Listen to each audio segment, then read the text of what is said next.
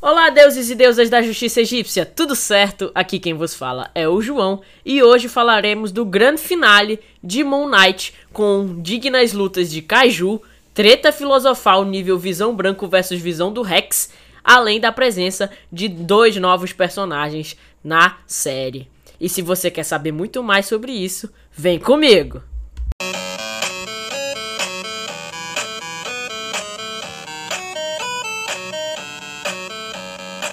Pois é, galera, para nossa parte 1, a gente para no momento em que o Harold retira a estátua de Amit das mãos cadavéricas do Mark e logo a bengala que ele usava como sua fonte de poder se transforma em um cajado barra machado, assim se tornando um digno vilão do selo Pix aqui da Upina Heroes.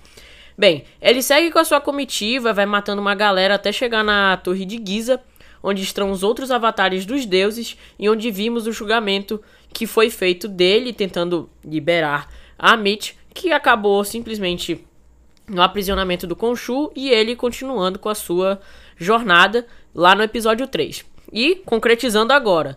Só que assim, o Harry acaba matando cada um deles e finalmente a gente tem o vislumbre da Amit, a deusa devoradora de almas. Só que dentro dessa comitiva, a Leila entrou infiltrada e ela tem um, um breve contato com a Tueres durante esse caminho que eles seguem até a torre de. A torre já. A pirâmide de Giza. E aí ela tenta salvar o Osíris, mas ele acaba morrendo e fala que ela precisa libertar algum deus. E ela, obviamente, tá sem opção e vê a estátua de quem? Do Khonshu. Bem, agora para a parte 2, ela acaba libertando o Khonshu, que segue atrás do Mark, mas antes oferece o trabalho para ela, dizendo se ela vai fazer aquele juramento todo. Ela diz que não confia nele, ela recusa totalmente. E assim, beleza. O Khonshu, beleza, vou ficar aqui na minha e segue. Só que ele tenta, né, persuadir ali a Amet, conversar com ela. E aí eles acabam indo para um quebra-pau e aí ele tenta ganhar um pouco de tempo ali para lá ela descobrir o que, é que ela precisa fazer, a Leila, né, nesse caso.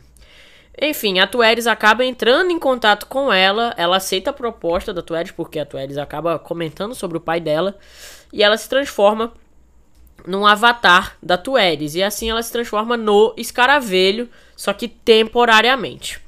Agora, lá no mundo espiritual, a gente tem o Mark recusando justamente viver no campo de juncos e decidindo passar a eternidade próximo ao Steven, que permanecia no deserto de Duat, e ele permanecia com seu coração.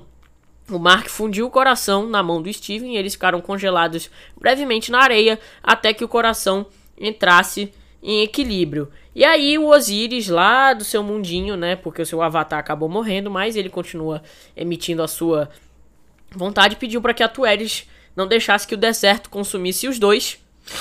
E aí o Mark e o próprio Steven voltam ao mundo dos vivos. E assim a gente tem a união deles três: Mark, Steven e o Khonshu para a batalha final contra o Harold.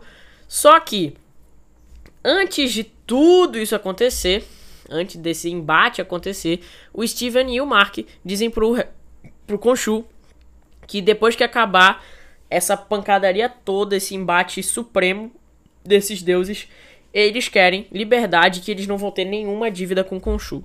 Ele concorda por enquanto.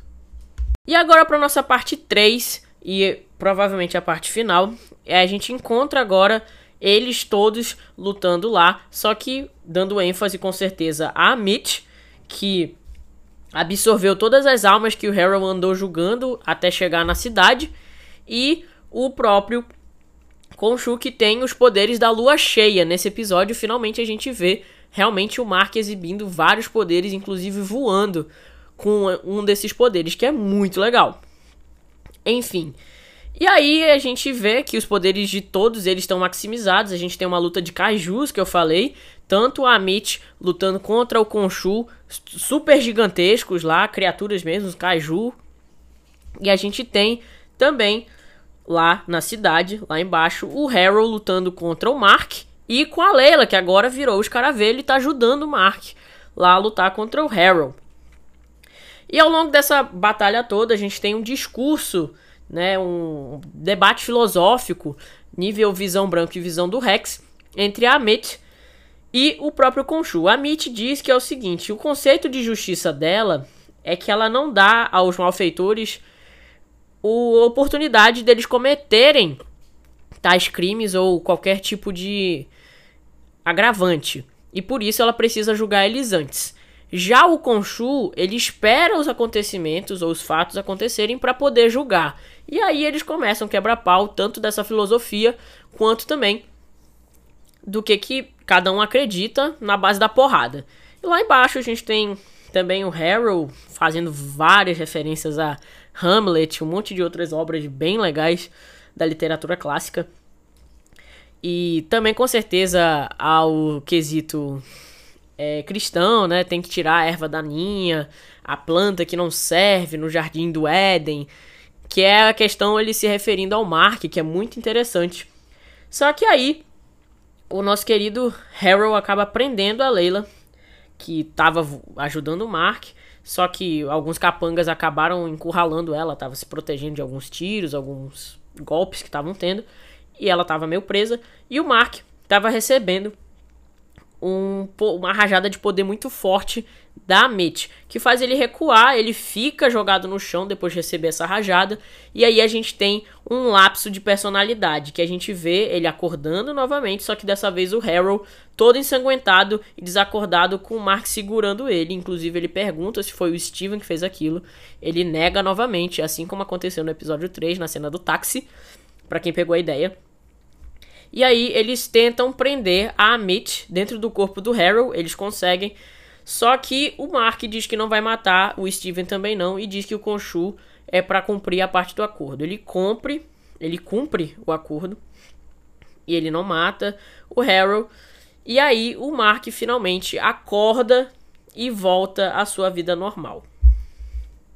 Só que, claro, antes de um bom episódio terminar, né, apesar de ser da Marvel, sempre tem a nossa querida cena pós-crédito. A gente vê o nosso querido Harold dentro de um hospital psiquiátrico e ele é chamado para atender, ele estava meio dopado, só que o nosso querido personagem misterioso acaba levando ele para dentro de uma limusine, onde ele encontra o Conchu, né? Só que antes da gente falar do cara da limusine, a gente vai falar do Conchu vestindo um terninho magnífico, branco, todo patrão, sentadinho com perna cruzada e tudo, e dá só um toque na janela retrátil da limusine e finalmente a gente é apresentado ao motorista, que é nada mais, nada menos do que, com certeza, motorista, taxista, muito sentido, o Jake Lockley, a terceira personalidade do nosso querido Mark Spector, que tem um sotaque até meio que, vamos dizer, latino, né? Ele tem um espanhol muito legal, que eu achei bacana, porque também faz referência ao nosso querido Oscar Isaac, ele é um ator latino, então muito bacana. E, cara, sensacional. Só que a gente vê, aparentemente, o Harold morrendo, porque a gente vê ele com uma pistola mirando para a cabeça do Harold, e aí a cena se afasta lentamente da limusine, só soltando o brilho e o som da arma com silenciador. E assim nós terminamos a série do Cavaleiro da Lua.